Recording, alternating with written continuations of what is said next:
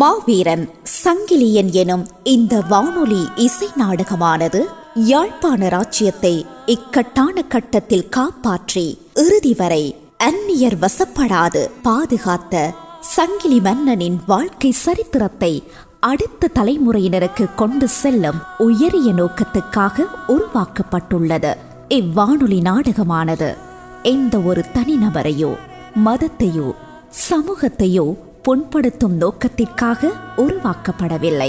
குறுநாவல்கள், நாவல்கள், கவிதைகள், நாட்டுக்கூத்துக்கள் என பல வடிவங்களில் உள்ள சங்கிலி மன்னனின் வாழ்க்கை சரித்திரத்தின் தழுவலாகவே இந்த வானொலி நாடக பிரதி உருவாக்கப்பட்டுள்ளது.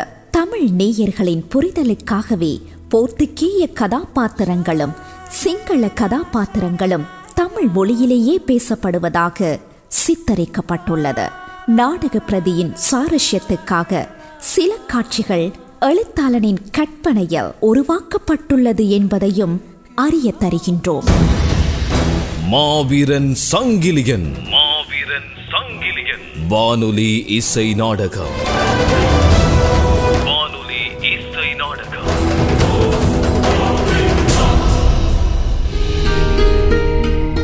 வணக்கம் அப்பா முதலியாரே, என்ன திடீரென்று இல்லம் தேடி வந்துள்ளீர்கள்? இந்த ராட்சியத்தில் எல்லாமே திடீர் திடீரென்று தானே நடக்கிறது. அரியணை ஏற வேண்டியவன் மர்மமான முறையில் இறந்து கிடக்கிறான். சிறையில் அடைக்கப்பட்ட மன்னனின் சிரசு கொய்யப்படுகிறது. மன்னனாக இருக்க வேண்டியவன் இப்பொழுது மா மந்திரியாக இருக்கிறான். இப்படி எல்லாமே இங்கு திடீர் திடீர் என்று தானே நடக்கிறது. அப்பா முதலியாரே, என் தமையன்களை கொன்றது அந்த வன்னியர்கள் தான். அவர்களின் திடீர் செயல்களால் தானே இங்கு எல்லாம் திடீர் திடீர் என்று நடக்க ஆரம்பித்தது.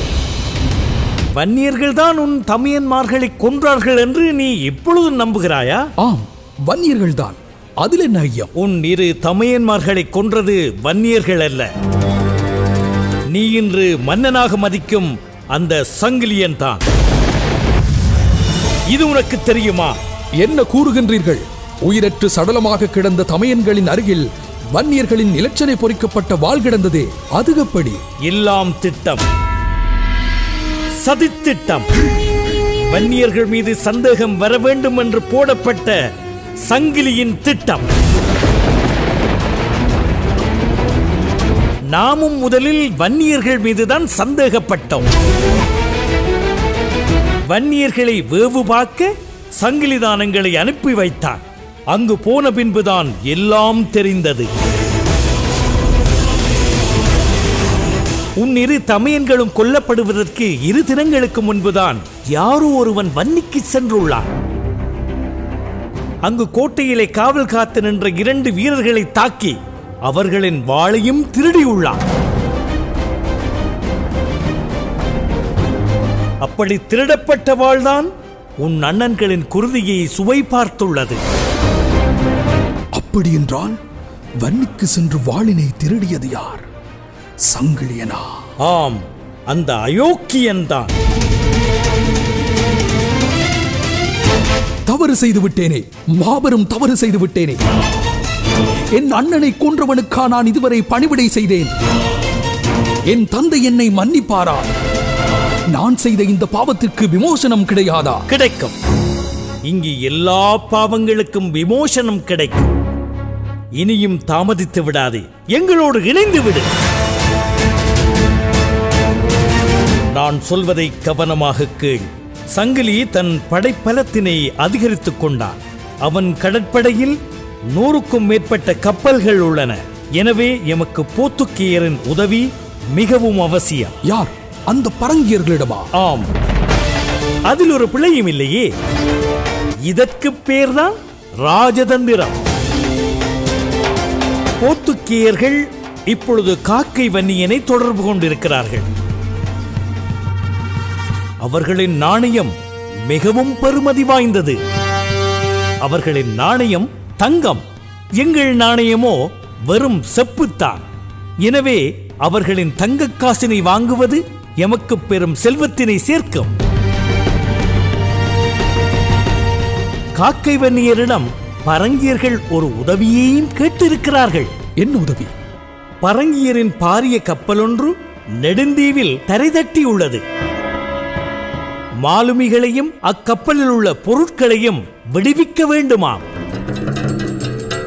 போத்துக்கேயருடன் நட்பினை கொள்ள இதுதான் நல்ல சந்தர்ப்பம். சங்கிலியன் அதற்கு சம்மதிப்பாரா? அவன் சம்மதிக்க மாட்டான். நீதான் சம்மதிக்க வைக்க வேண்டும்.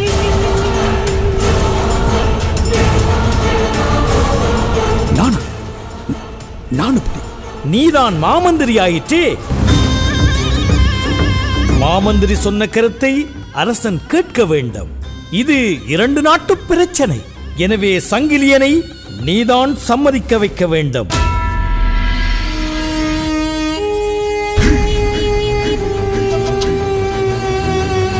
சரி, நானே பேசுகிறேன்.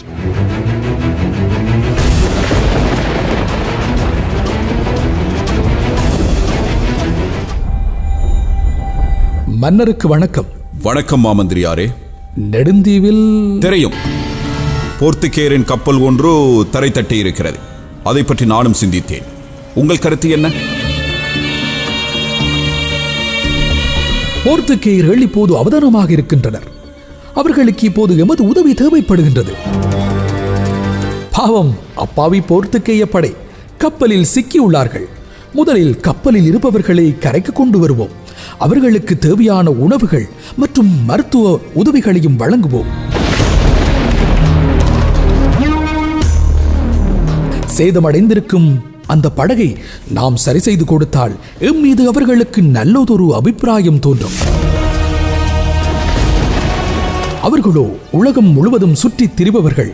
நாம் செய்த உதவியினை எல்லோருக்கும் சொல்வார்கள். எமது ராஜ்யம் உலகம் முழுவதும் பிரபல்யம் அடைந்துவிடும். அதன் பின் பரங்கியர்கள் நமக்கு தொல்லை கொடுக்க மாட்டார்கள்.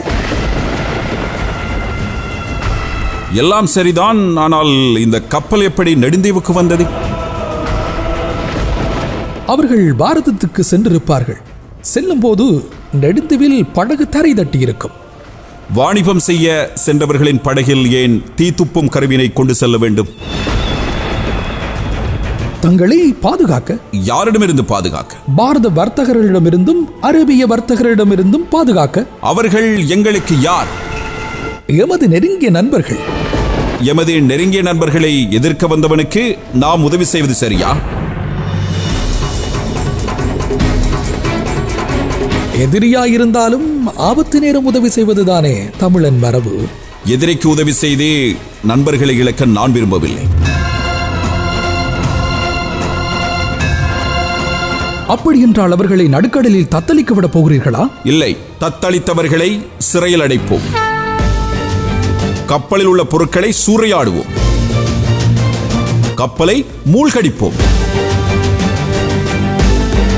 எதிரிகளை காப்பாற்றியது போலவும் ஆயிற்று, நண்பர்களை பாதுகாத்தது போலவும் ஆயிற்று.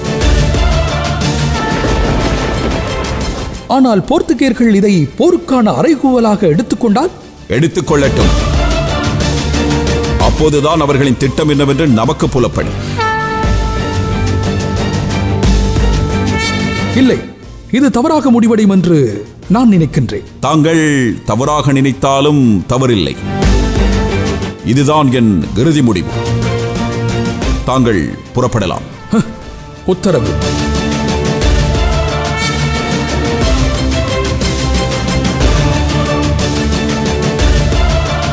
சங்கிலியின் படை போர்த்துக்கேய கப்பலுக்குள் சென்றது.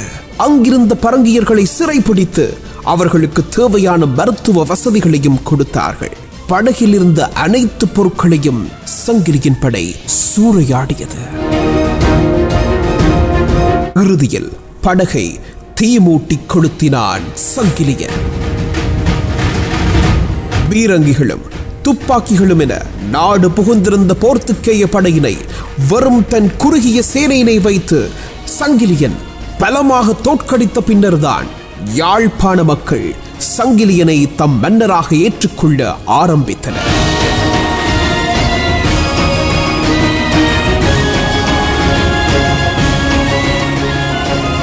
ஊர் முழுவதும் சங்கிலியனை பாராட்டின. தெரு முழுவதும் சங்கிலியனை வரவேற்றனர்.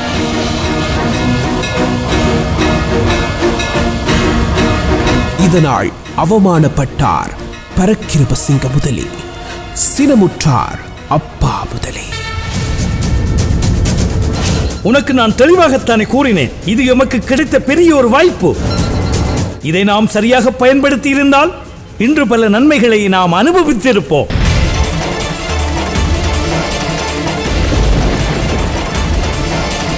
இறுதியாக நாம் இப்பொழுது பரங்கியருக்கு விரோதியாகிவிட்டோம்.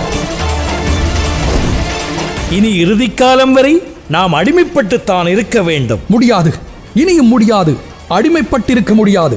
அப்பா முதலியாரே, நீங்கள் தான் எனக்கு விடிவு காலத்தை காட்ட வேண்டும். விடிவு காலம்தானே, ஒரே ஒரு வழி இருக்கிறது. கூறுங்கள், என்ன வழி? எத்தகைய வலியினையும் தரக்கூடிய வழியாக இருந்தாலும் பரவாயில்லை.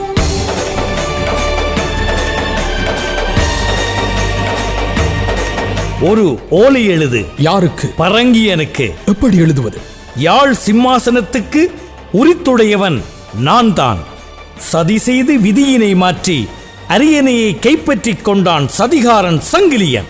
உமது படை எமக்கு ஆதரவு தந்தால் உமக்கு தேவையான சகல உதவிகளையும் நாம் செய்ய தயார். இப்படி எழுதிக்கொடு, மிகுதியை நான் கவனிக்கிறேன்.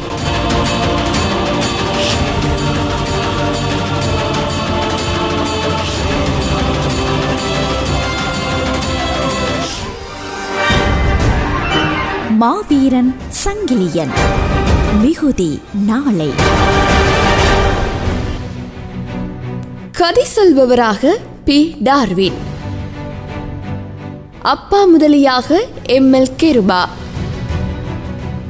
பரக்கிருபசிங்க முதலியாக இ. கஜிந்தன், சங்கிலியனாக M. S. M. Irfan, digital குழு ஷங்கர், ரஞ்சன், அருள், டார்வின்,